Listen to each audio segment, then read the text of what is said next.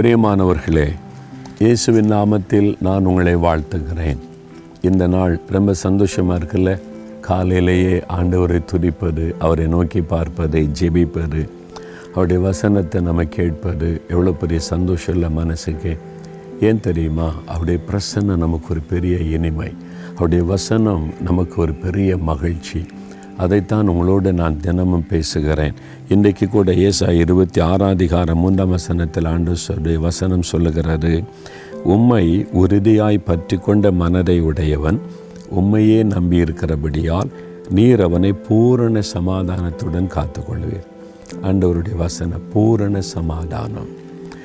சிலர் சொல்லுவாங்க குடும்பத்தில் எனக்கு பிரச்சனை இல்லைங்க சந்தோஷ சமாதானம் தான் இந்த வேலையில் தாங்க பிரச்சனை. எனக்கு வேலையில் நல்லா தான் இருக்குது வீட்டுக்கு வந்தால் தான் பிரச்சனைங்க. பிஸ்னஸில் பிரச்சனைங்க. இது மாதிரி ஒரு பூரண சமாதானம் இல்லாமல் ஒரு பகுதியில் சமாதானம் இருக்குது இன்னொரு காரியத்தில் ஒரு நிம்மதி இல்லை அப்படின்னு நினைக்கிறீங்களா? ஆண்டவர் பூரண சமாதானத்தை கொடுக்க விரும்புகிறார். அதுக்கு எனக்கு என்ன செய்யணும் தெரியுமா? அவரை உறுதியாக பற்றி கொள்ளணும் அவர் தான் என் நம்பிக்கை என்று சொல்லி அவரையே பற்றி கொள்ளணும் வேறு எதன் மீதும் தவறான நம்பிக்கை வைக்கக்கூடாது. நான் உண்மை உறுதியாக பற்றிக்கொள்கிறேன் நீங்கள் தான் என் நம்பிக்கை என் லைஃப்பில் என் வீட்டில் வேலையில் பிஸ்னஸில் எல்லா காரியத்திலும் எனக்கு பூரண சமாதானம். எனக்கு நீங்கள் தர்றீங்க உங்களுக்கு ஸ்தோத்திரன்னு சொல்லுங்கள் போதும். தகப்பனே நாங்கள் உண்மையே உறுதியாய் பற்றி கொள்கிறோம் நீங்கள் தான் எனக்கு எல்லாமே ஆண்டவரே.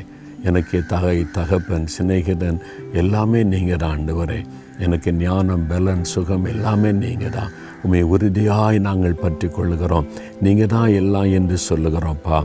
தகப்பனை பூரண சமாதானத்தில் எங்களை காத்துக்கொள்ளுவேன்னு சொல்லியிருக்கிறீங்க. எங்கள் வாழ்க்கையில் வீட்டில் வேலையில் பிஸ்னஸில் செய்கிற எல்லா காரியத்திலும் பூரண சமாதான ஆசீர்வாதம் உண்டாகட்டும். உங்களுடைய பிள்ளைகள் ஒவ்வொருவருக்கும் உண்டாகட்டும். இன்றைக்கு உண்டாகட்டும். இயேசுவின் நாமத்தில் ஜெபிக்கிறேன் பிதாவே. ஆமேன் ஆமேன்.